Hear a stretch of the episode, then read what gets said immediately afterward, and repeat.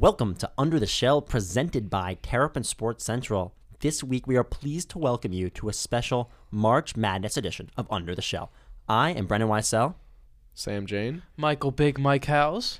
and let's get into it. We have our first ever interview with a member of the women's basketball team. Sam, tell us what we got there. Yeah, we actually have a senior guard, um, someone who's coming over from Princeton um, and has really been uh, an elite shooter.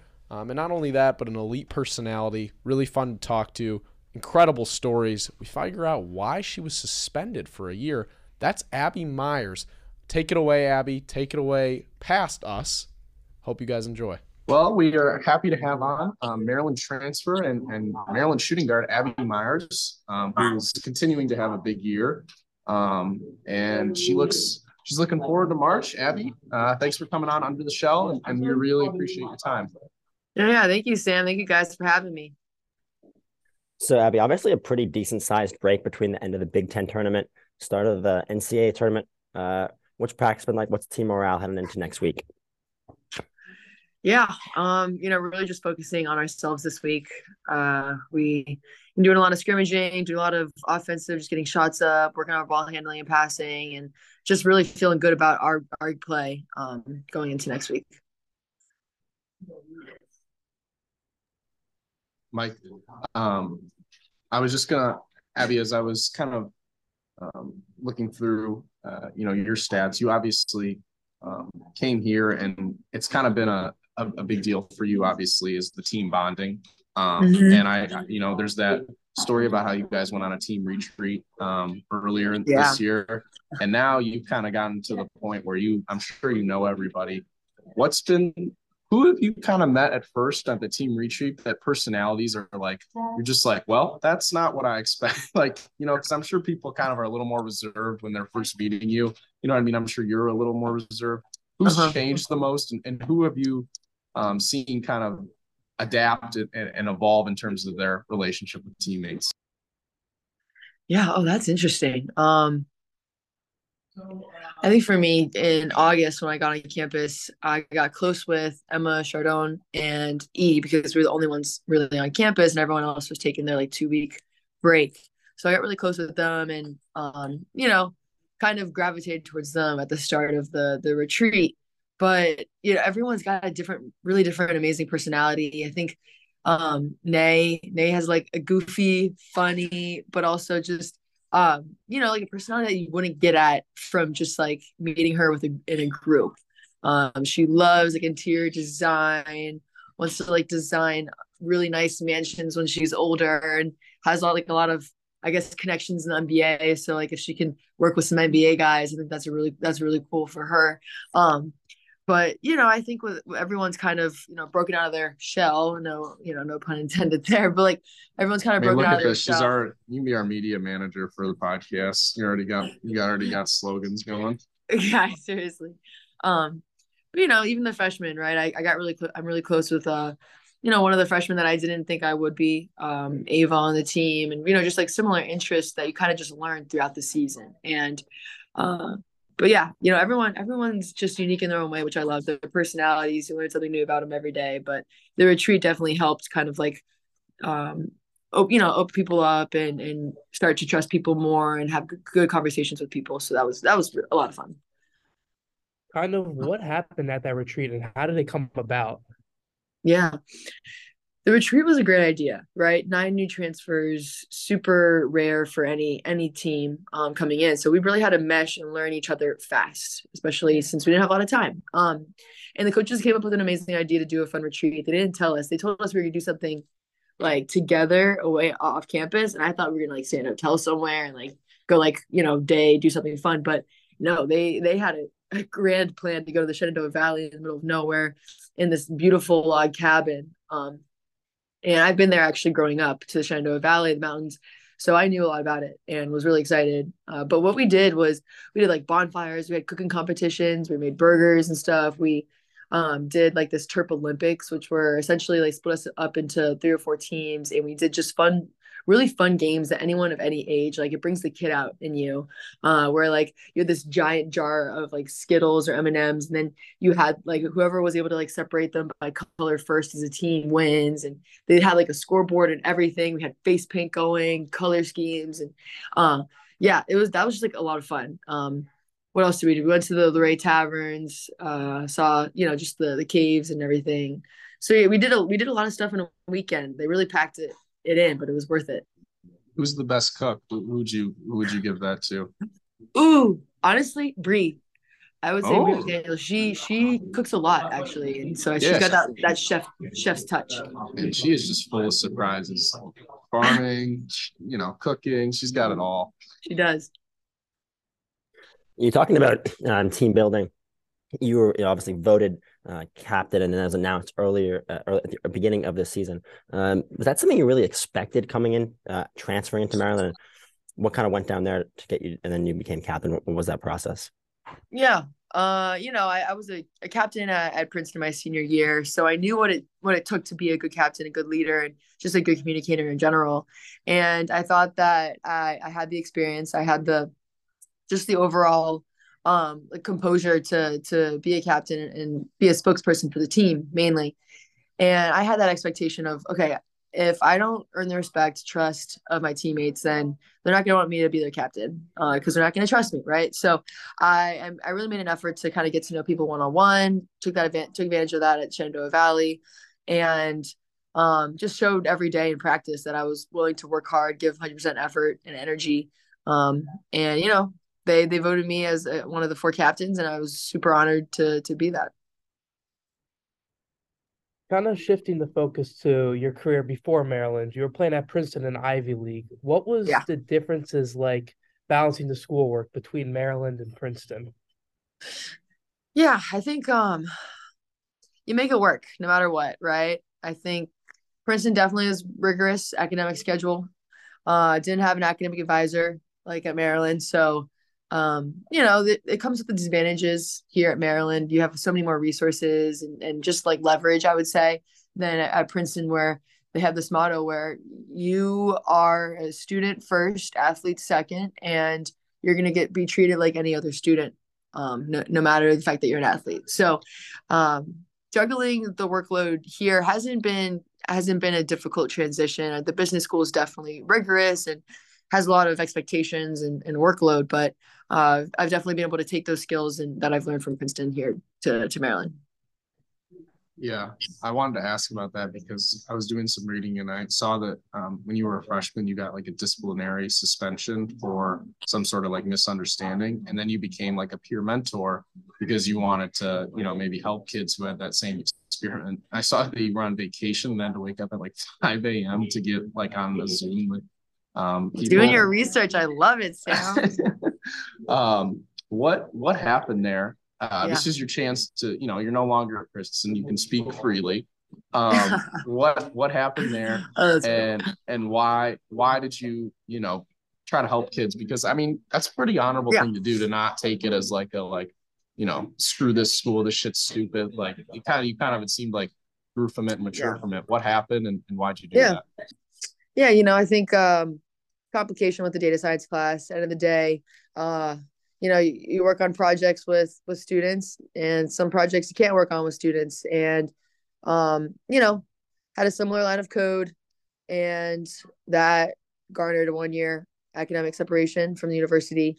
Um and you know obviously those in, in hindsight in those moments you just feel you just feel anger you feel denial you feel um really just like hatred for the institution that put you in that position you know you obviously did i put myself in that position i made that choice but um you know it's it's the i think i think that um the year off was probably the best year of my life in terms of um i never had a free year to do whatever i want wanted and i planned it out. I you know did an internship i was able to travel and not many people are lucky enough to to have that but but I was. So I made the most of it and came back just uh, you know, as like a super sophomore. Um, but at the end of the day, it, it hasn't really impacted me any more than it did that one year emotionally, even in my, you know, I was able to get internships at Nike. I was able to really make the most of my experience. And um, at the end of the day, it was a great learning experience, and I wanted to give back. I wanted to to really educate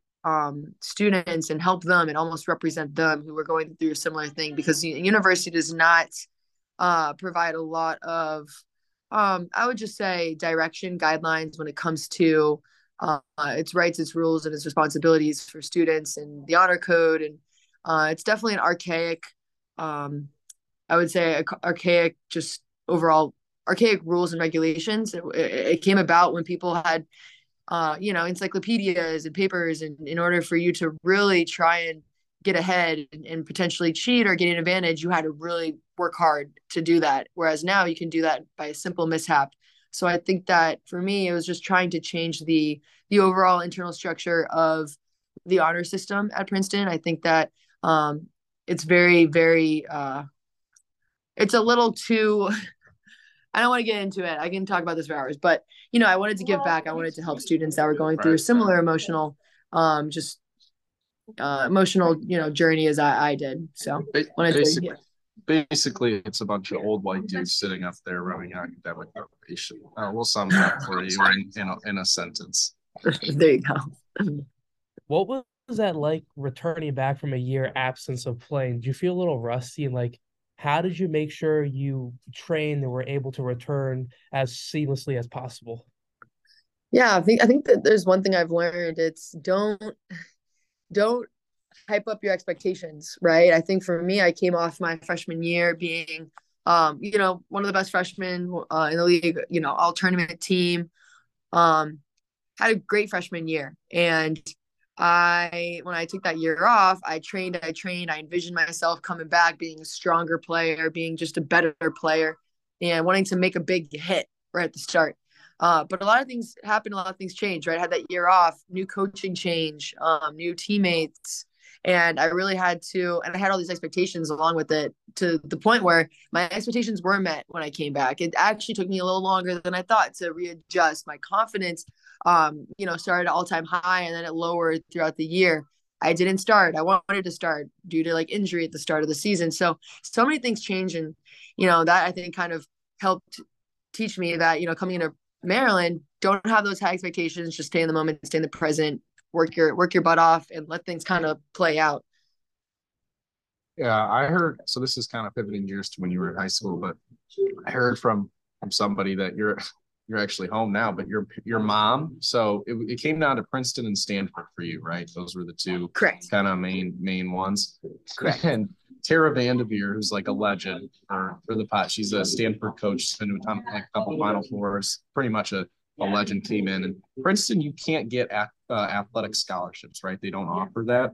Correct. But and so you're so Tara VanDerveer's in your home. I just want you to tell this, but and your mom asked if how how are we going to pay for Stanford because you know they they don't offer athletic scholarships. Your dad or your high school coach said that your mom thought that Stanford and Princeton had the same rules in terms of scholarships. Do you remember that at all? And, and oh my gosh, was that, was that pretty funny for you? Well, I will say Peter Kanata has a great memory, um, and that's something my mom would definitely ask because you know she loves the game, and sometimes things kind of sometimes she yeah I, I, guess maybe she thought it was like a similar it wasn't ivy league but the, the academic level that maybe they also didn't offer um I, you know just money scholarships but that's funny. I actually did not i forgot about that um yeah. but you know I, I guess tara got a good laugh and maybe that made her more confident that i was going to go there because of the fact that maybe that scholarship thing was gonna and then know, you and then you spurned her for, State, yeah. for Princeton. I know. Whoops. you know, they, they, I know she came hey. all the way out here. I had Tara VanDerveer in my house. Pretty cool thing to say. It's pretty dope. No, no worries though. You ended up at the dream school, right? And then made it back to Maryland. So yes. world works though. It all worked out. Yeah. So speaking of making it back to Maryland, what was the recruiting process like the second time? And how would you say if there's any differences from when you're uh, in high school versus transfer from college to college? Yeah, I think um, the thing about yeah, I think the thing about going into transferring after playing at a school for three athletic years is coaches aren't going to sugarcoat it for you as when you're in high school. They're going to make it look like this fantasy world, the best place ever. Um, you want to go there the next day, commit. You know, they're just giving you all this amazing treatment and love. And I think as a graduate transfer, you already know the truth behind it all. You know, you know the practices, you know the the long hours and the the grueling emotional roller coaster you're going to be on. Um, so they don't they don't sugarcoat it. And I think for me, when I visited Maryland, is they really just showed me the resources, the buildings, the ones I'm going to be, the places I'm going to be the most, right? And they did they definitely did sell me a lot on the overall just training facilities the massages that we get the the ice baths the um you know hot tubs all of it so um it was helpful that i had prior experience though in the recruitment process because i could you know i could kind of figure out um you know things a little bit easier i would say and then kind of back to the recruiting process, what was Coach Frese's pitch to you? I know she's she's known as one of the best uh, college basketball coaches there is. What was her pitch to you, and what do you see in her that separates her from the rest of the pack? Yeah, you know, I think for I remember, um, and I know she does this probably with with other recruits as well, but she they or their media create like a video and good music in the background. It was pretty much like all my highlights from the past year at, at Princeton. And, you know, that kind of was just like, all right, like I can't play here. I got all these moves, like I can make shots. And, um, you know, her, sell was essentially, we know how to win, you know how to win, let's win together. Um, and for me, that, you know, that was the golden ticket. And of course, I, I grew up watching Coach Frese and she's a she's a celebrity in Maryland for sure, and obviously in, in the world of college basketball. So to be in her office with my parents and having her talk to me about how they want me to play for them, um, it was just a surreal moment and one that you know it took a lot of work to get to. So um, I knew I knew Maryland was going to be the place for me. I was I was gonna ask. So you know, when you're talking about all this recruiting stuff, and um, now this might be something that um, you know didn't play a role, but obviously Maryland is a huge Jewish community, and you are like you are Jewish, and and I've seen like I've heard and seen that you're at events and things like that nature. You know, not a lot of athletes um, feel like are engaged in in the community as much as maybe you are. Um, was that a role at all when you came to Maryland? And then you know, how how do you like how do you go about putting yourself um, out there so that people, you know, kind of get to know Abby and know that she's not, you know, just a basketball player. Like I have things beyond that.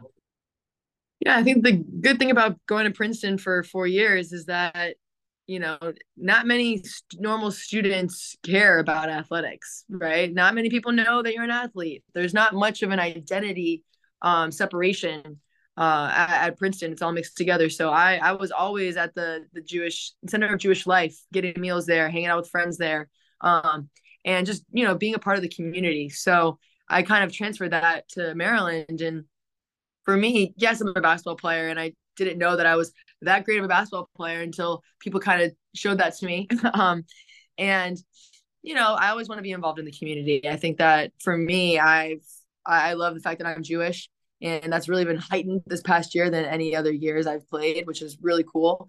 Um, you know, and so when someone invites me to a fun event um, with good food and good social life, then I'm gonna go.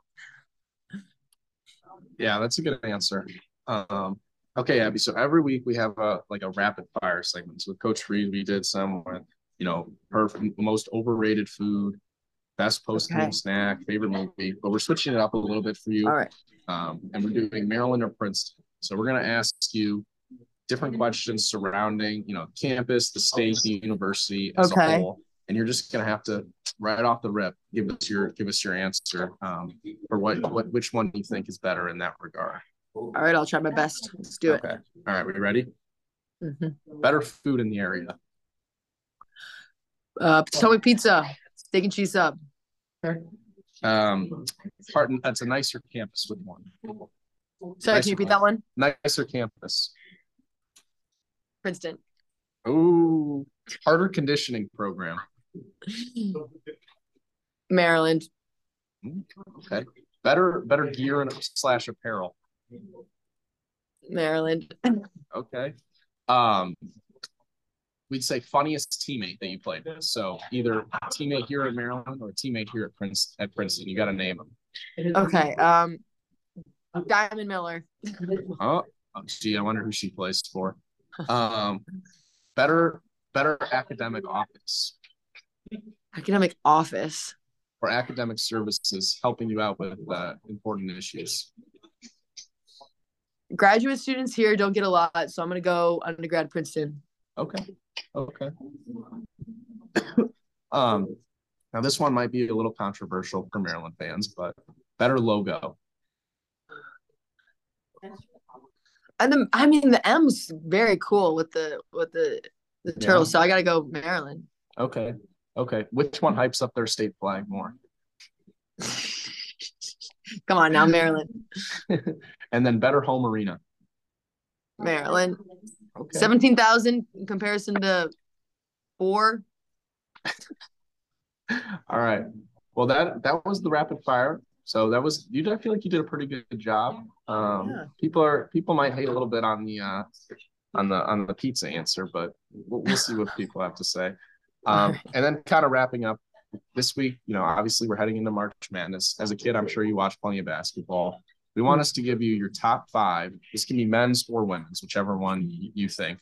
Top five, and if you can't do five, you can cop out and do three players slash moments in March Madness. So stuff you remember as a kid or, or playing it, like even playing in March Madness could be one of your experiences. Now, granted, that's a little unfair because you know none of us have been in March Madness, but you can do it. Okay, let me think. Um, all right. I'm just. I don't. Do I have to rate rank them or just? Nah, just No, go for it. Just go for it. All right. it. So I'm thinking North Carolina and men's North Carolina. Um, in Villanova. The that I mean, what year was that? Twenty Yeah, the Chris Jen- fifteen. Chris Kris Jenkins. The 16. yeah, that was that crazy. was like the double clutch three point shot, and then last second. I mean, that's a that's a coach's dream, right? To have the, the players like execute like that because that was perfect with the trail three. Did you Um, see? Did you see Jay Wright when the guy hit it? That was Bill Villanova's coach. He literally, he, all he did was he turned, he goes bang, and then just like walked in line to shake the hand. It was so fire. You have to watch what? it. Yeah, he didn't even No, like react. He just goes bang. See, you you watch them enough, you'll you know they're gonna make it. Um, yeah, so that that's one. Uh, I would I would definitely have to say Mississippi State. Uh, shoot, their point guard scoring over. Um, who did she score over? UConn.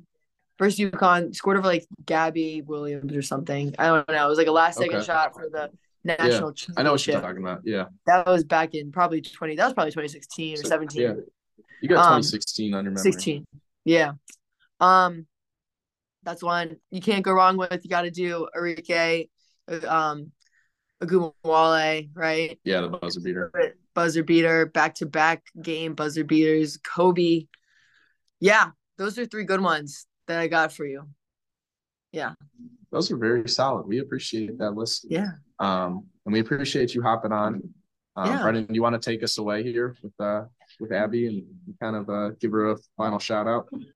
Yeah, thank you so much for uh, hopping on. I appreciate your time and uh, best of luck in the tournament. And uh, we'll be watching out. Have a good one. As of Sunday, it's been everything men's and women's basketball here at Under the Shell. Brackets got released. If you want to find out about other Maryland sports, you know, Sam's Twitter for softball, Mike's Twitter for baseball. Brendan's Other Twitter that- for hilarious jokes. Exactly. and uh, but right here, right now, we're all focused on March Madness. Selection Sunday, top five day of the sports calendar. Is that a hot take to say? It's it's an exciting day. It's It's, an- that's you a cold take. It's top you- three day. It's, you- top- it's a top day. It might be the best day. three. The adrenaline of filling out your first bracket, which we'll get to our brackets later, is really Yeah, Something special. is elite, and and all all three of us are in a bracket pool. Um, hopefully, you guys all got your brackets out there, family, friends, whatever you want to do. It's all random. My mother picks um, Gonzaga every year because she had a pet uh, or a, a horse growing up named Gonzo, and she manages to win it. So doesn't matter how much you know about basketball. Selection Sunday, fun day for everyone. And so today we're gonna bring you everything when it comes to basketball because both teams are in it, Brendan. Yes, so let's start with the men's. They're kicking it off. First game, not including the first four games, the mm-hmm. first game of the true Field of 64 tournament, going down to Birmingham, Alabama to face West Virginia. Mike, what do we have? Well, defensively, West Virginia is not the greatest. They have the 52nd ranked adjusted defense according to KenPom, but they have played a difficult schedule. They're in the Big 12, Best conference in the nation. great conference for basketball, and they have the sixth ranked opponent um, defense. So they are going up against those tough opponents. Mike, So just to just to make sure, just to clarify for the audience, what does that mean in terms of the adjusted defense? Does it just take team strength into account, that type of thing? Just want to make sure that we're clarifying. So it is adjusted for the opponents they Ah, play, gotcha. according to KenPom. Gotcha, gotcha. Um, yeah, so West Virginia obviously plays an elite schedule. Their defense is, you know, maybe going to lack in But overall stats. But offensively, we they all a- know. they average the third most points per game in the Big 12, and they're Yeah. ahead of teams like Kansas, Kansas State, TCU, Iowa State, who are all higher seeded than them in the Big Dance. Um, so it sounds kind of obvious, but Maryland just has to outscore them to win this game. Yeah, which is crazy because you think of Bob Huggins' team as a usual defensive stalwart. Press they're going to press. They're going to press the crap out of you, make you force turnovers, and then turn those into buckets. But Brendan, it seems as if this team maybe deviates from that a little bit, um, scores a little more offensively. When we were looking at West Virginia's schedule, what did you see from them? How did they perform in maybe those neutral and road games? And what can Maryland fans take away from who they've played this year? Yeah, Maryland fans know that Maryland has been awful on the road. West Virginia, really, not all that much better. They are three and eight on the road with wins coming over Pitt, Texas Tech, and uh, Iowa State. Uh, and then West Virginia was also three and two in neutral games. Uh, to give Maryland stats on that, Maryland was two and nine on the road, and three and two neutral. Um, for teams in the top 31, uh, Maryland's 31st in net rankings. Uh, Maryland, TCU, and West Virginia are the only teams with three or less road wins. And so, if there was going to be a pull that you have to go away from home and play a game, Maryland got lucky in the sense that they're playing a team that is also not very strong. But they Away. got unlucky with who they would play in the second round, which will be an away game against Yeah. Alabama and Birmingham. Yeah, that's They could also play uh, Texas A&M, hey, don't sleep, bro. um, I'm Corpus sorry. Christi. They could play. yeah, though. yeah. Really include that Corpus Christi part because Because you have yeah, the yeah, very audience true. very confused. Well, the Texas then, A&M Tex- was Texas a 16 close seed. to Alabama. You know, it's still kind of. Yeah, Mike. We- I don't know we how many seen- Texas A&M Corpus Christi fans are making the trip. I mean, those who live in Maryland know that the team in the, in the top left corner of the bracket has been upset. That's true. That's So, very true. I think It this, won't happen, but it's possible. I think that this game is super interesting because it's almost as if these two teams are kind of trending in opposite directions. Maryland struggled in the Big Ten tournament. They kind of closed on a whimper at the end of the year, and it seems as if West Virginia is really starting to kind of find their find the swing of things. They competed against Kansas. They did well in the Big 12 tournament. That type of thing. You know, they have veteran guards. Joe Toussaint, former Big Ten player, played at Iowa, now at West Virginia. I think that it's really going to come down to Jahmir Young, Mike. The guy, you look at guards in March, right, guys? That's what matters. If you have an elite guard who can make plays down the stretch, you're going to be in a better spot than most. But Jahmir's really kind of struggled lately. It seems as if teams maybe are starting to load up on that left hand, maybe slow him down a bit. What have you seen from him? What can Maryland fans expect? How's he going to go out maybe in his last year? You need Jahmir to be the leader on offense. In losses, he only averages 13.8 points per game. When they win, he averages seven, 17.3. That, that that seems like a small difference, only four points, but in the grand scheme of things, lot. that that is a lot. And then I also think you gotta include Donta Scott in this conversation. When they win, he averages 13.5. When they lose, he only averages eight points a game. Yeah. I talked about it last week, but he has to step up and be that senior leader who's been here for all four years that he entered the season as. you can look at stats, you can look at players. I think when it when you think about winning basketball games in March, what you're thinking about most is that energy, right? Teams that have big upsets. Obviously, Maryland in, the first one isn't, isn't trying to make an upset, but Maryland so many times on the road has played just so dead with no energy, and I think that that is going to be something that even if they are able to win the first game, is going to come back to bite them at some point in the tournament. That's going to be the reason they, they lose. You can look at all the metrics. You can look at shooting. That's going to be a product of it, but it's really about how much heart they're giving because uh, I've seen the games at home way more fired up. What are your guys' thoughts on that? Yeah, I think that that definitely plays a role, um, and I think Maryland maybe plays a little tighter when they're on the road. Maybe it's not that they're you know not trying or that type of thing, but when you're on a road and things start to go south, you clench up, right? Yeah, that's what they that's what they've shown to do. And if Mike said they get to that second round and we can kind of give quick hits because you know you don't want to skip over a game, it's gonna be a road game. They're gonna be playing Absolutely. the number one overall seed in the entire dance, the Alabama Crimson Tide, who have had an elite season, SEC regular season champs, SEC tournament champs, led by star freshman Brandon Miller, is going to be a top five pick in the draft if character concerns hold up. And you have Jahvon Quinerly at the guard spot. Nate Oats is a really fun coach to their system. They run, they run a lot of transition, they shoot a lot of threes. Brendan Maryland has had their trouble with Alabama in the past in the tournament. If they were able to knock off West Virginia on Thursday, how do you see it going Saturday? And what is the path to an upset, maybe, if you're Maryland? Sitting on my grandparents' couch uh, last time Maryland played Alabama in the NCAA tournament, and Alabama could not miss. They couldn't miss a shot. It was one of the most disheartening games to see just Maryland give absolutely no fight. What would it take for Maryland to upset them? I think it's going to take an incredible game from Jahmir Young. He has to be lights out. He has to play all 40 minutes, 39 minutes, Yeah. and just be unstoppable. You talk about not clenching up on the road. This is a team you cannot clench up against. Alabama averages the fourth most possessions per game. They play fast, and you cannot clench up against that. Maryland has played Purdue tight, but Purdue is the type of team that Maryland can play tight with. Alabama, I just don't see it happening. Yeah, Alabama, like Mike said, they're going to get out and run. So if you're playing bad, they're going to blow you out, mm-hmm. right? Purdue is going to kind of grind it down, slow you down. You can always kind of hang around with them. If you're playing bad against Alabama and they're making shots, say goodnight, blouses, season's over, walk off in tears because it's over. The only way to beat Alabama really is to beat them at their own game, shooting the three Yeah. efficiently. And you gotta- Maryland, you- Maryland has not done that. They averaged 33 from three this year. It's, it's not good. You know how Brendan was saying how Alabama just made shots? I mm-hmm. think another part is I would be very, I wouldn't be surprised to see the same thing happen again. you got to hope they just miss wide open threes, right? Like maybe sprinkle in a zone and hope they just It can happen to depth perception in an arena that never played them before, but it's it's really unlikely. No, it's it, you're obviously the underdog. You're gonna have to take chances, gamble. You're gonna have to let up some open threes, and sometimes shooting variability. That's how upsets happen, right, guys? So um, it'll be interesting. But an aspect that we didn't talk about that I really think is also crucial in March is the man on the sideline. That's coaching. When you look Okay, at the let's it. two first two matchups, potentially for Maryland, Bob Huggins, elite veteran coach, been at West Virginia for you know however long I've been alive. It feels like, and then Nate Oats is kind of you know the young hotshot who runs the modern system. Kevin Willard had a good first season, you know, probably outpaced expectations for Maryland fans. But I know you two had a little bit of a debate about a prior coach, Mark Turgeon and Kevin Willard, and what fans, you know, expectations and, and how how the respective coaches were treated um, differed for the two of them. Mike, you know, you kind of sparked this. What do you think about the two, two respective guys, and, and how do you see Maryland fans treating, you know, one versus the other? I am not saying Turgeon is a better coach than Willard. That is not true at all. Willard obviously has proven through his first season that he's a better coach. He's come up with the big wins that Turgeon hasn't. However, we've seen the same sort of trends. I I don't know if you would say trends, but kind of tendencies from this team. We've seen from Maryland too faltering in games that they should win, especially towards the end of the season. I mean, in the past five, in their last five games of the regular season, they lost three games on the road.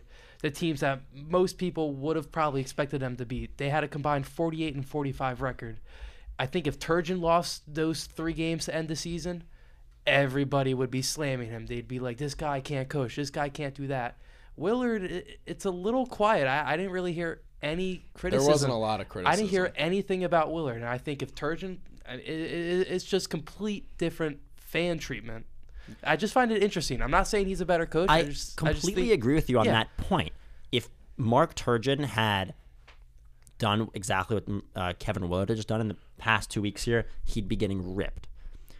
But I think if you look at how Maryland loses games under Kevin Willard, which they haven't actually lost that many of, um,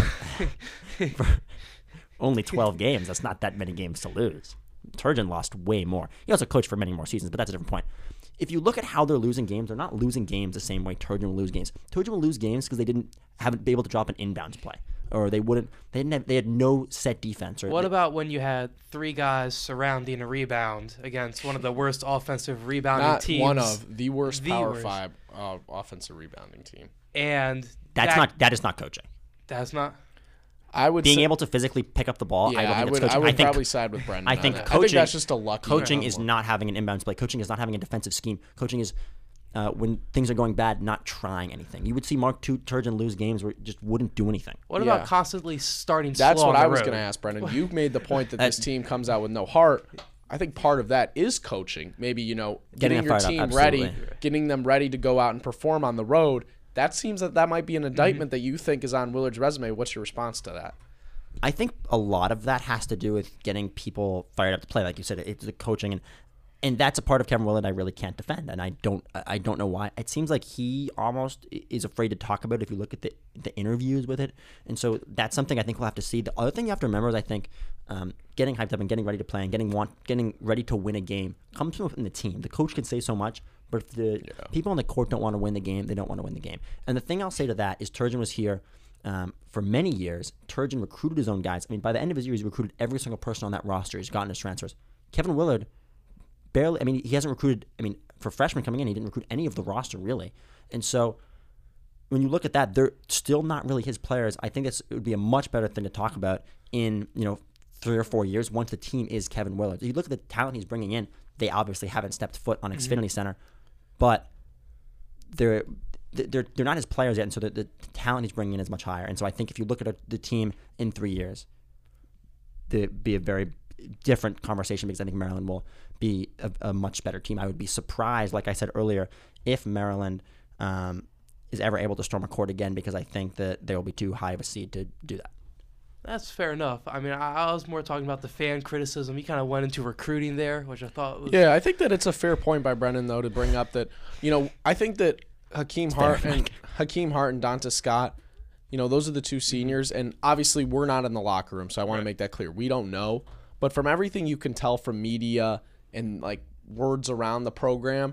They're not maybe the most vocal of guys, right? They're not, you know, the super emotional. Uh, Hakeem shows a lot of emotion on the court, but whenever you get him in a post game, he's very, you know, short to the answer, kind of quiet, soft natured guy. Now, obviously, we don't know if that's the case in the locker room, but if what their persona is to the media is the same behind closed doors, you know, you might it might be hard to get that kind of juice going in the in the locker room. So you feel like it's more of like a player leadership thing. I think that it, we don't know, right? Like Right. it's hard to tell. I think that you know you bring in a DHS that type of thing, um, who seems like he's a very dog mentality, like I'm gonna go get mine type of thing. I think that could help, and that plays into Brendan's recruiting thing. I also think you guys didn't. Brendan kind of brought this up, but it also is just different when you have a new coach, right? There's so much less criticism out there because everybody is like, well, it's just their first season. you also know I mean? I, I feel like Turgeon was never accepted from the beginning though. yeah, was so re- I wasn't. was I, I can't Gary say, Wo- so I don't know. But if he wasn't It, accepted, it felt like from the beginning. Turgeon everybody- also didn't win a tournament He game also until 2015. he also followed Gary Williams. Yeah, and the I mean the program was it wasn't where it was when Gary like from 2001 to 2010 the program were in completely different spots. I wouldn't say that Turgeon was taking on that s- heavyweight program. I think people want to love Kevin Willard. It's his first season. Um, you know, after the Illinois game, people starting, you know, Kevin Willard chance walking out of Xfinity Center. I think people coming off of a um, a Mark Turgeon era that made the tournament some sometimes, but the performances in the tournament were not strong. And people at the end of the day judge you on really two or three things. Big Ten performance, regular season, and, and conference, and how you do in the NCAA tournament.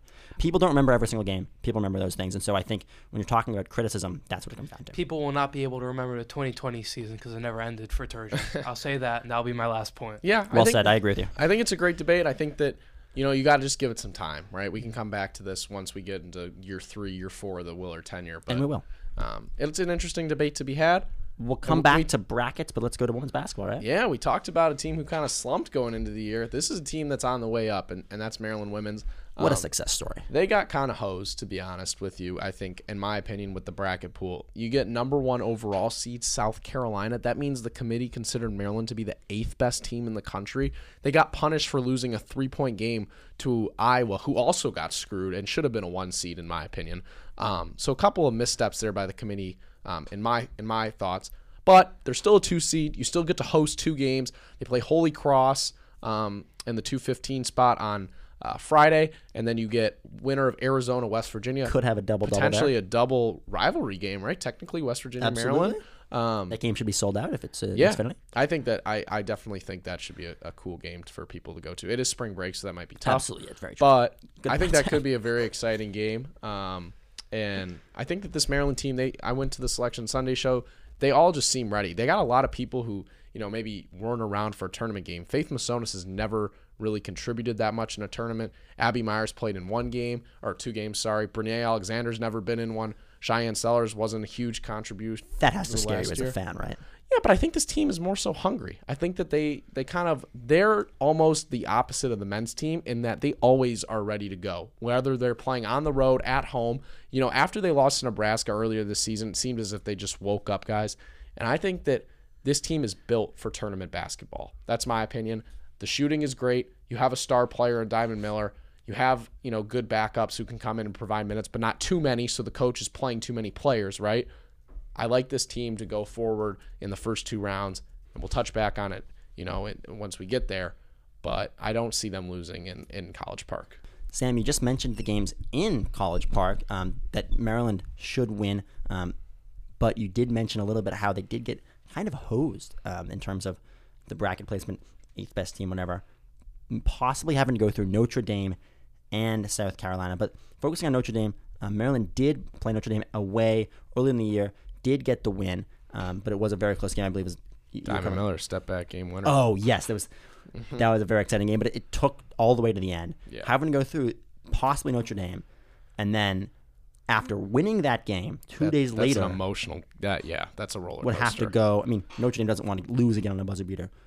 Have to play the Giant. Talk about it, Mike. Yeah, so talking about the Giants, South Carolina. They have giants.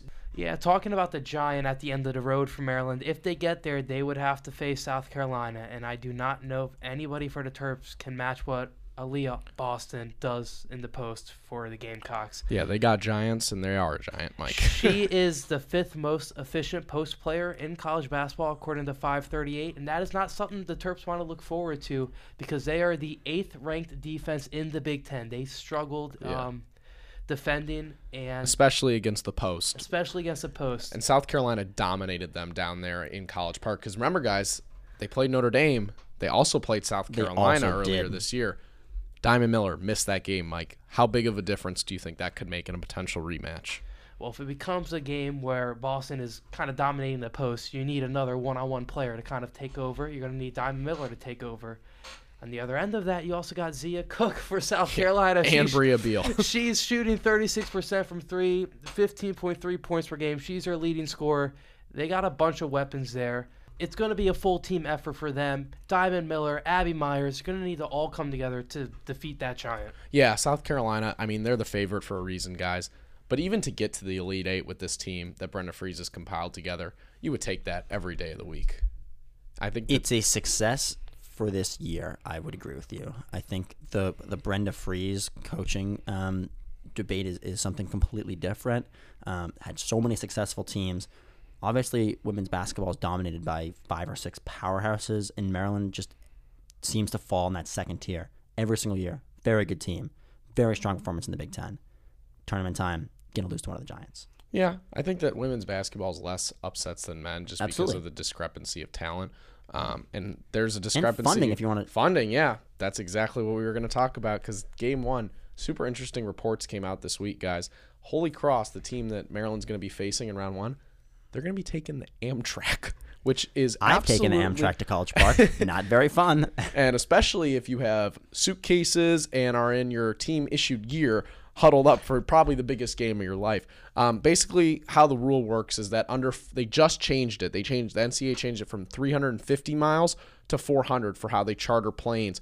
Uh, Holy Cross is 398 miles away, two miles under the discrepancy, and they can't get a. They're, the school's refusing to get them a charter plane um, to fly to Maryland. So obviously that's kind of a weird situation. Holy Cross is a private university that makes a boatload of money off off student tuition and things very like big that. boat. Yeah, a very large boat. Brendan, you're a Boston native. Take us through the shoes of what a potential elite athlete could be going through riding on the Amtrak. You know, you're a cross, you're a cross country track guy, but think about this as if you're playing the biggest game of your life and you're riding the train with a bunch of you know I random mean, characters. I've never taken the train all the way from Boston to Maryland, but I've taken pieces of it. I've taken from New York to DC, and I've, I've taken from Boston to New York, but never all at once. And that's a long trip. I've, you know, you, I've survived taking the Amtrak for many hours. I'm sure many people have, but I didn't have to go play an NCAA tournament game at a two seed. Would you be able to rest on on the Amtrak? Do you say? it depends on their class. I mean, this is we need some real, real, really we need strong some real journalism. investigative I journalism. mean, they wouldn't pay for the charter flight. I think they're paying for. Uh, yeah, first class, right. I'm trying to figure out what like fatigue issues you're gonna have coming into this. I don't know how big of a storyline it really is. You want to know another incredible story? This game is full of them. For a 215 matchup, Maryland plays on St. Patrick's Day, right? Friday. Guess who the leading scorer is for Holy Cross and where they're from? Is she from Ireland? She's an Ireland native. Wow. Oh, This girl needs to drop a 40 bomb and support her country on St. Patrick's Day. If Holy Cross manages to pull off the upset, I'll have one word written about Maryland in the recap, and it will all be about the St. Patrick's Day upset from the leading scorer from Holy Cross. Incredible storylines, um, but you got to expect Maryland to win. If they were taking a plane, if they were taking a bus, shoot, they could be taking a boat, and I still think Maryland would be able to take down Holy Cross um, and get to that, you know, potential fi- potential Elite Eight matchup with South Carolina, and that leads into maybe the best part of this episode, guys. Bracket time. So we got men's, we got women's. We're not going to reveal the whole bracket because none of you want to listen to that. So we're just going to bring out our final I mean, four imagine picks. how boring that would be. Yeah, Mike, start us off.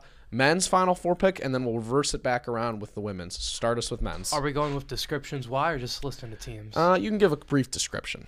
UConn, Alabama, Wow. Marquette, and Texas. So Okay. I'll start with UConn. They got a good offense. They can really shoot the ball, and they have quality wins over Alabama, Providence, Creighton, and Marquette. I believe in them. They had that really strong start to the season, kind of fizzled out at the end. But I mean, when you look at them as a team, KenPom, they're ranked the fourth best team in the country. They have a, I mean, their offense. I talk about their offense. They're the sixth best adjusted offense efficiency. Defense, uh, it, it's so-so. I mean, it's 18th, but I, I believe in them. Next up, we got Alabama. I think they arguably got the best player outside of Zach Edey in college basketball with Brandon Miller. Um, it's it's hard to play against Alabama. It's hard to beat them. You kind of got to play their own game or hope that they miss shots to beat Alabama. Um, and I talked about the possessions, how they play fast tempo. Then Marquette. On the other side of the Big East with UConn, there's Marquette. In his second season with the Golden Eagles, Shaka Smart has led them to a 28 and 6 record and the number one spot in the Big East. Um, this is another uh, team with a really fast paced offense, and they're led by Tyler Kolek, who won the Big East Player of the Year. He averages 7.7 assists. They can Yeah, really distribute the ball there. That's the second most in the nation.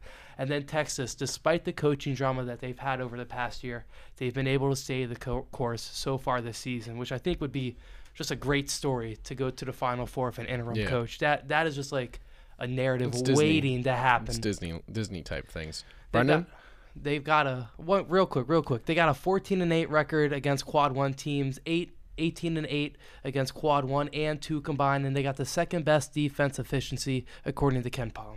that's pretty good, Mike. I like all those picks. The only thing I would have is I don't like UConn, but don't? the the other three I can mess with. B, Yeah, a little bit less explanation for mine. My final four. as always. I, I think that a couple of things. When you make your bracket, you I don't know if I I mean I, I hope these things happen to be very cool. But I more think like how many of these can I get right at the end of the day? Because that's what it's all about. So my final four is Alabama, Duke, Houston, and Kansas. Um, Alabama, I think they're going to win. Um, Duke, I have them in there. Very strong play in the ACC tournament. I don't truly know how strong the ACC is until the tournament. It's hard to know It's bad. but I, Sam thinks it's bad. um, so um, it's really hard to say. And then other side, uh, Houston, Kansas. Like I said, um, strong one seeds, very strong resumes this year. I don't think Kansas will win it because going back to back is extremely, extremely Yeah. difficult. Um, and so That's that's, pretty- Those are pretty good picks. I think that you know sometimes you look to like you said, Brendan, overlook the one seeds. They're the best teams in the country for a reason, right? that's absolutely. You have to take some of them. And I did exactly that.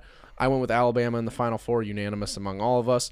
And then I took Kansas State um, to make it in that side Okay. of the region. I really like them. I think that I have them my the, lead eight. Yeah, the, that's a good the. East bracket is pretty bad, to be honest. Like I don't love Marquette and I don't love Purdue. So I out of all those teams, um, I would say Kansas State um, is my favorite to make it out, and I have Duke in the Elite Eight. So we, we, I think we're kind of balanced on that. Okay. Um, and then on the other side, I have Houston. Um, that's actually my pick to win it all, which uh, we didn't end up giving. But if you guys want to go around and say your natty picks, I said I, Alabama. yeah, yeah. I had Houston. Brendan had Alabama. Uh, I had Alabama. I'll say this about Houston: the injury to Marcus Sasser worries me because that's a Yeah. groin injury. Those injuries, I don't know if you remember going to the NBA just real, real quick. That's the injury LeBron had his first season with the Lakers. That basically had him out for the rest of the season. He came back for a tad bit, but then they shut him down again. Those injuries linger, and it is hard to come back from that. And he suffered it in the conference tournament, so we'll see how he recovers. Professional LeBron. Who's fan. LeBron James again? Um, but yeah, what no. college did he go to? No. So just completely disregarding my, Mike's Mike's input there, I'm gonna go with Houston. Um, I agree, Sasser's injury scares me, but he wasn't there last year, and they still made the Elite Eight, and and you know we're a pretty dominant team. I like Kelvin Sampson, and then I have UCLA. They would be my pick um, if Jaylen Clark hadn't tore his ACL. I think that is. I gonna- also would have picked UCLA. that would have been an elite. They would have won the tournament. Yeah, I, Yeah. I think I that think I think people who were at the Maryland people who are Terps game, fans know I mean, exactly what happened. they couldn't be more biased. They're like, this team is the best. How is Purdue a one seed and how is UCLA not a shoe in for the Natty? But um, yeah, so I have Houston, UCLA, Alabama, Kansas State, Houston winning it all. Um, so I think that none of us have a really you know terrible, terrible bracket. Um, but But on you the won't know until the game until it happens. That's why we love doing it. Any any crazy upset picks? I was about to say, does anybody have an upset? Um, I have a bunch, but Brendan, you can start. Uh, I think my biggest upset is UCSB over Baylor. Um, Ooh, I some like people might not like that. No, I Just don't. looking at the ESPN stats they provided, which is, is why I picked it. Um, also, a very great feature they added. I Yes. love how they do that. It's not overwhelming, but it's very to the point. UCSB's top six scorers shoot over 46% from the field. How do you win a game in March? Good shooting. Yeah, I like that pick. Um, I'm gonna go my upset. We'll do one upset, and I'm gonna go Kent State over Indiana. I don't think Indiana's that great. Kent State is on a heater. They won the MAC. MAC teams always seem to do okay in the tournament. I also am, have a you know per- personal connection to the MAC. It's close to my hometown, of Michigan. Um, so I like them. I don't think Indiana's very good. I like that pick a lot, Sam. Uh, I was gonna pick Kent State too. I'm, you know, Check it out. check it out. We're we're, we're covering. Me covering. and Big uh, Mike covering a couple uh, matchups here. So I was gonna take Kent State, but since you took Kent State, I guess I will take. I guess I'll go Charleston. I mean, okay. they have five guys. I who- also have them winning, yeah. Who who score in double figures a game, um, and it's not an easy team to slow down. They're also a pretty fast tempo team. Um, so we'll see what happens in that game against San Diego State, who is also a very good team. They've only lost three times since December 10th. Wow. Last thing before we go to women's, all of us have Maryland losing in the round of 32, or do any of us have them losing to West Virginia? In term- 32. 32. I have them to Alabama. Yeah.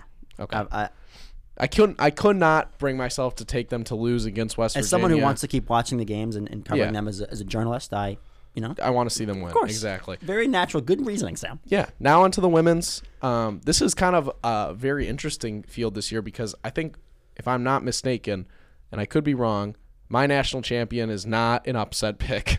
Um, Should we say our national champion Yeah, on on three? three, three, One, two, two, one. three. South Carolina.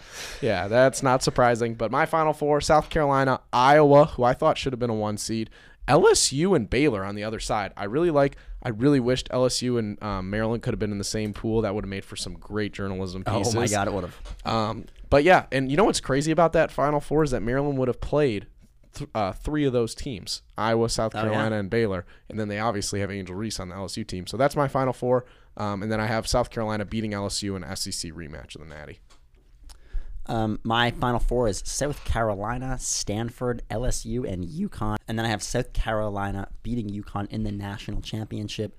Um, UConn, two seed this year, but historically been extremely solid, extremely good coaching, so many talented players. Gino and Don Staley, the two coaches of that, have a little bit of beef too. So I'd love to see that Natty. I like those picks, Brendan, even if it's a little you know pop, traditional. But um, those are all solid teams. Mike. And then the round it out, I got South Carolina, UConn, Indiana, and Iowa. Uh, South Ten. South Carolina, Indiana final with South Carolina taking it, of course. Uh, Iowa. I mean, we, we- you've you've seen Caitlin Clark now. How good is she? Is she Uh, she's a certified Yeah, bucket. okay. Uh, She's her, if that if that is proper terms. Um, and then lastly, before we move on, how far do we all have Maryland going? Um, I have them to the Elite Eight, Elite uh, Eight. eventually losing to South Carolina. Yeah. So And then uh, any upset picks here? yeah, um, I actually this is kind of a I got one. yeah, I have I have one. It's a little different with um, women's just because you know you kind of have uh, more discrepancy. As I said, I I would consider Baylor to the Final Four to be an upset pick. Um, do we consider that to be something? If not, I'll do my Drake over Louisville pick. Um, so that's my 5-12 upset, and then Baylor to the Final Four I consider to be a relative upset. Yeah, wow, that's a kind of I didn't really realize there were seven seed at this. Okay, okay, all right. Regrouping here. Um, I have my upset pick is uh, FGCU, Florida Gulf Coast University over Washington State. Why, you may ask? Well, uh, Dunk City. That's not really why, but what I was going to say is that Washington State lost to Stanford by 33. Florida Gulf Coast University lost to Stanford by 24. In theory, they should win by nine. Okay, I don't know if that'll happen, but that's my pick. Mike, what do you got? In terms of upsets, um, Mike, it just seems like you got the straight bracket. So Pretty chalk, yeah. I think Mike went Mike went to the autofill bracket and then went to seeds. uh, but overall, Honestly, that'll probably work. I'm very excited for the women's women's tournament. I think Maryland Likewise. getting to cover Maryland um, will be really fun. If they make it to the Final Four, I think I might be going to San Antonio. So that would be that Wow. would be very cool. Um, don't know if that'll be happening, but we'll see. Um, but yeah, that's cool. Speaking of women's, we brought on Abby Meyers. We've talked about it. You heard her. We also did our little top five, and we're gonna, you know, pre recap it from our perspectives. The perspe- uh, rules we had was you had to have one women's moment, one men's moment, and then one Maryland related moment. So, Brendan, take us through your top three um, and give us why you went with what you did. I'll start with my Maryland moment first. I guess we, we can go around Yeah. here. Um, I had Melo Trimble scoring 24 points over Hawaii to send Maryland to the Sweet 16. One of those deep runs. Um, really, really Deep. shouldn't really, So deep. really shouldn't call that deep. um, with, Second weekend, The wow. deepest run, actually. with Mark Turgeon. Um, just an exciting game. That was kind of in my mind when I was watching college basketball back then. They kind of put Maryland on the map for, for people of our generation who, Yeah. um, you know, didn't get to see Gary Williams. What time was? Do you remember any any reason what time that game was, and, and if Hawaii fans do you think were tuning in, or do you think Oh, the rest man. of the nation was no only idea. paying attention? I I do know- remember uh, Hawaii upset Jaylen Brown in California the game before. So Yeah. So So everybody. I mean, it, everybody was, it was a close yeah. game. Everybody was on the Hawaii train. Um, that's a good pick, Brendan. Melo, Melo was the reason I started, you know, paying attention to Maryland basketball. He was, you know, an elite player and, and really fun to watch. Um, it was kind of hard to go through Maryland tournament moments. Um, I'm not trying to hate, but there's been a, a you know, kind of a since we've been born because that was a stipulation we did since 2004. Um, so I went with the women's team making back-to-back Final Fours. I think that's super impressive. Brenda Frese continues to do that. They couldn't get over the hump each time. Brennan kind of talked about that earlier with, you know, maybe that second tier of programs, but making it back-to-back years to the Final Four teams, that's pretty special to cut down nets in 2014 and 2015. So I ultimately went with that as my Maryland moment. For mine, three seasons in Detergent's year here, career here, he had only made one postseason tournament, and it was the NIT. Finally, Fake. finally, he he made it into the big dance in 2014, 2015, led by Melo Trimble, and the way they got their first win in Detergent era was pretty fun. Uh, so they're leading by three with 13 seconds left uh, left. And uh, against Valparaiso, and they Turgeon sends in Varun Ram, a former walk-on, to play defense on this last possession by Valpo, right? So, you know, Ram's playing defense. Ball goes to his guy. Guy takes the three to tie the game, and he swipes it up into into the um Crowd. into the crowd. Kind of. It, it, it was weird how the ball kind of like Yeah. seemed to be in the air forever. It was like a movie. It was, it was kind of like a movie, especially in Turgeon's career. right. This, This, is the this is the climax. this was the climax, and uh, the game ends. Uh, buzzer sounds, and they win the game um, with with the wa- with the um, walk on. So Yeah, that's, that's- pretty special that's for him. that's a pretty cool moment, and, and I and you gotta love that Turge brought had the trust to bring in someone of that Mm-hmm. you know caliber. Brendan, we're going now to our women's moment. Um, I got a fun and, one. and this is a classic Brendan Weissel moment for any of you who've listened to the podcast. The guy pulls the most random games and somehow turns them into the coolest stories. Brendan, what happened in your women's moment? So I, I, I mean, I remember just watching. You know, it's I don't, I don't remember what day of the week it was. You know, it's first round games. It's uh, Yeah. you know, you just turn them on, see what's happening. It's it's a one versus sixteen in, in the women's tournament, and you know the one seed's gonna win. But this wasn't your your everyday win. Um, Baylor, 119 points. Texas Southern. 30 points. You I didn't I didn't misread that. 89 point victory. I remember watching that game. I was like, is, is a joke? They're going to score 30 points this the a whole bit? game. Um, Baylor had 12 players score. That's absurd. Just take a quick guess how many people on Texas Southern team scored. How many players do you think? F- uh, just their starting lineup five. four. Three. Jesus. And uh, one player had 19, one three, one eight. Wow. Shout out to the one with Shout out to the one. Shout She showed she could ball. no, she did not. She went four for 19. Oh, Oh, she, mind, she was all right. chucking. She I was, rescinded. I yeah, rescinded. hey, hey, I mean- hey, if no one else is taking them, you got to take it. You know Just what I mean? what do you what do you think they went shooting percentage? What do you, how many shots? They Dude, were I don't know, seven percent. eight for 58. That. Kim Mulkey, the, the Baylor coach at the time, she was all gas, no break in that game, saying, you know, screw them That, kids. that wouldn't happen in, in rec league, your local rec league game. Nah, though. they're cutting that off. That's that's a pretty funny moment. Um, my women's pick, not uh, anything like that. Um, I decided to go with um, a national title game, and it was the first national title game between two unbeaten's. Um, you had Notre Dame, UConn, um, two Titanic programs going up against each other, both 37 and 0 at the time. Um, it ended up not being a great game. UConn won by double digits, but the game was sold out. It got it's I think it's still the highest viewership of any women's basketball game. So it just really brought attention to the to the sport, and I think that you know that's two cl- titans clashing against each other. Everybody loves March Madness for the upsets and the crazy picks, right? But when you have something like that happen, that's pretty special. So that that was my pick. For my women's pick, it's going to be another Maryland moment too. Last time they were up by three. This time they're trailing by three. Last time was round of 64. This time it's the championship game. It's Kristi Toliver's game tying shot at the end of regulation, sending the Terps into OT. And then people forget she also hit two free throws in OT to put them ahead too, and they never lost that lead. It was like within 30 seconds left. So I'm going to take Kristi Toliver's shot to send it to OT for Maryland women to win their first and only title. That's crazy. That's a, I mean that's the, probably the biggest Maryland tournament moment ever, like out of out of any of them. So that's a good pick, Mike. And now on to my men's moment. I actually meant to apologize. I know we have a big listener base at Texas Southern, so um, just a little apology. So I know that I know that 89 point loss still uh, still hurts you guys a little bit. So um, my men's moment is the uh, Duke Wisconsin 2015 national championship. Grayson Allen played with so much heart in that game.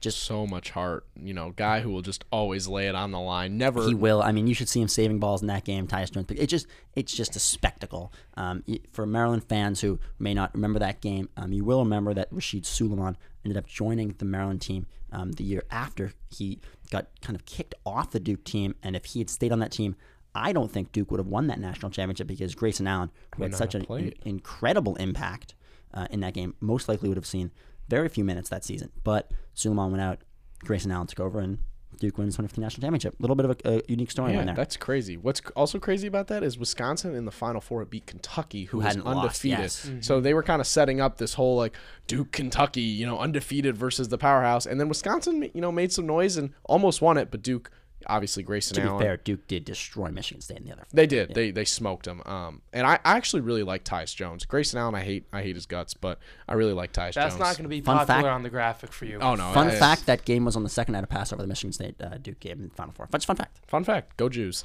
Um, and for my men's pick, my mom, my dad, my Michigan friends, they were all pissed at me because I took Michigan State as a top five logo last week. So I'm making my amends. Um, this has kind of a personal, cool moment for me. Um, I was watching the Maryland or the Michigan Houston game in 2018. Michigan had kind of a great run. Um, but this guy named Rob Gray was going off for Houston. He had a man bun. He just was dominating.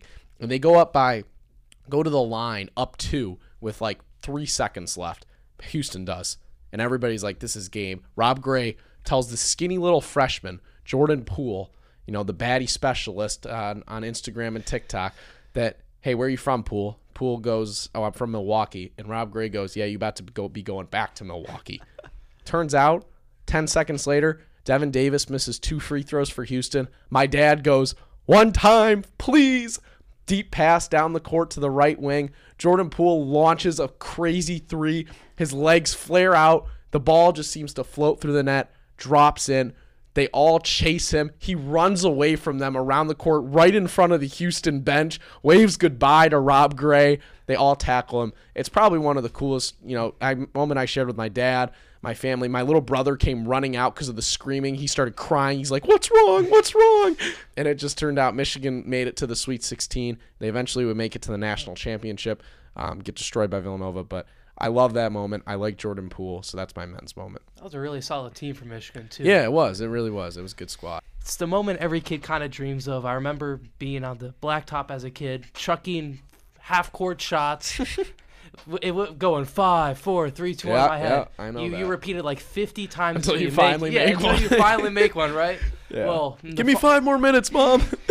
in the final four for Jalen Suggs, he had that opportunity in 2021. After UCLA, they tied up the game with 3.3 seconds left. Suggs took the inbound pass, ran straight down the court, just inside the half court line, trucks up the three, swish. I don't think I don't even think it hit anything No, but the it net, cra- right? it was it was crazy. nothing but the net. Gonzaga advances to the championship. They did lose, but crazy shot, crazy moment for Suggs. And that's what he's going to be remembered for when his career is over. Yeah, it's only a shame. That's such an elite shot. It's a Mhm. shame that there weren't fans in there because it was the COVID year. But that's like what March is all about, right? Like UCLA was this pesky underdog. Gonzaga's this titan. It comes down to the last wire, and this young freshman makes this crazy shot. I did forget that, that that's crazy. They're fans. I know. Um, so I'm, I was watching the highlight. I was like, this is like so, so much quiet, more yeah. quiet right now for what I think it should be. yeah, um, that was an elite game. It's, it's one of the greatest game winners of all time. Just nobody, just No, dead. Um, but yeah, that was that was pretty pretty awesome. Um, and yet again, we saw a talented player who ended up making in the in the league, Jalen Suggs, and and that's what he'll be remembered for. But we got another person who's going to be remembered for one specific game. So we're going to bring in our terrific Turk segment. This one is going to be a little different. I'm taking this one, um, and it's going to be about a specific pl- person slash game. So Take us away, Sam. let me take you back to a cold night in February. Traveling, you know, you're on the plane all the way to the gorgeous campus of Chapel Hill. Snow's falling down, you know, it's brisk, but you're super excited. You're getting to go watch North Carolina, surrounded by Carolina Blue fans. You're walking through the gates to the new $84 million arena that still had that new crisp paint smell on it from its opening just two months ago. That would be the notorious Dean Dome. We all know of it. It's an arena that holds a raucous 21,000 North Carolina fans. That night, it was particularly loud because the Tar Heels still hadn't lost in their new stomping grounds. This is back when North Carolina had just opened up their new arena. It hadn't. It was students coined the nickname Dean Smith because of how elite this coach was. You know, all these fans are super excited. North Carolina's 25 and 1. It's just this electric atmosphere. And then here comes the rain of boos as the red dress Maryland Terrapins walk out in their uniforms. A team that wasn't even deserving of a primetime spot. The Terps had lost six of their last seven road games, kind of similar to this year's team, as Maryland fans know, while North Carolina was again considered a shoe in at the Final Four, leading the ACC, leading the country. They're an elite squad that had just lost MJ, I think, two years prior, but had Brad Daugherty and Kenny the Jet Smith, as we all know, legend on the TNT NBA crew, but he was a pretty elite college player too, manning a solid squad who was looking to get back to the Final Four. Dean Smith team that would have six future NBA players on it. And obviously, nobody thought Maryland had a chance. This is a team that, you know, was 500, don't really have any, you know, great players.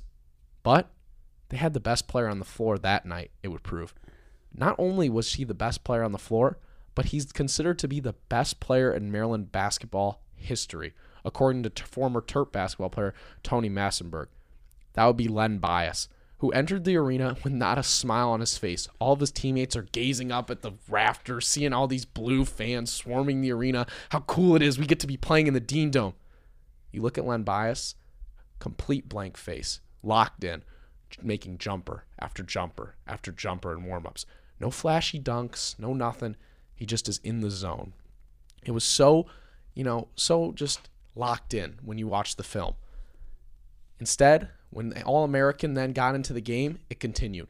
He got to his pull up at any point. Len Bias was known for his mid range. He could get to his spot at any time. North Carolina tried to send tons of different bodies at him. They tried guarding him with Kenny Smith, who was considered to be this pesky, quick defender. They tried guarding him with Daugherty, who was the taller 6'11 wing. They tried guarding him with backups who just were focused on fouling him and guarding him. It didn't matter.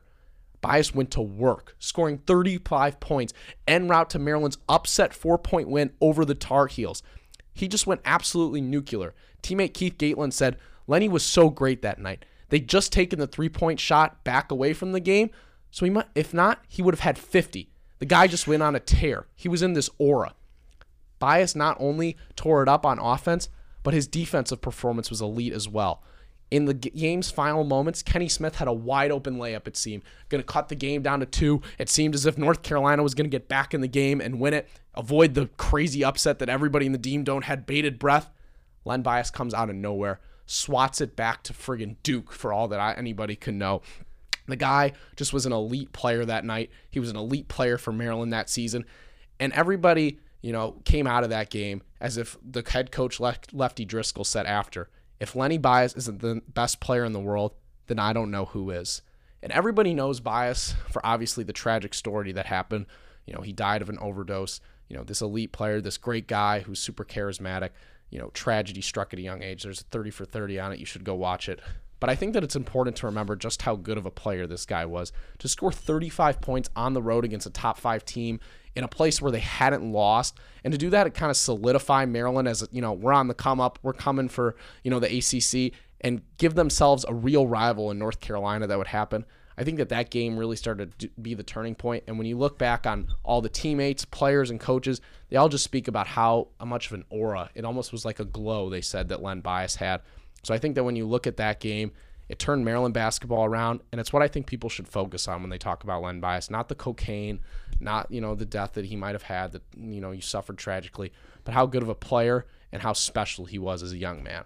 Um, so that's my terrific terp. That's a hell of a job you just did right there, Sam. Wow. Way, way to paint was... the, the image in, in the listeners' minds. And kudos yeah. to you. I, I, think Len Bias truly uh, took people uh, in the minds of kids who lived in Maryland, right. made them want to come to the University of Maryland. And that's why so many of the greats have now come through.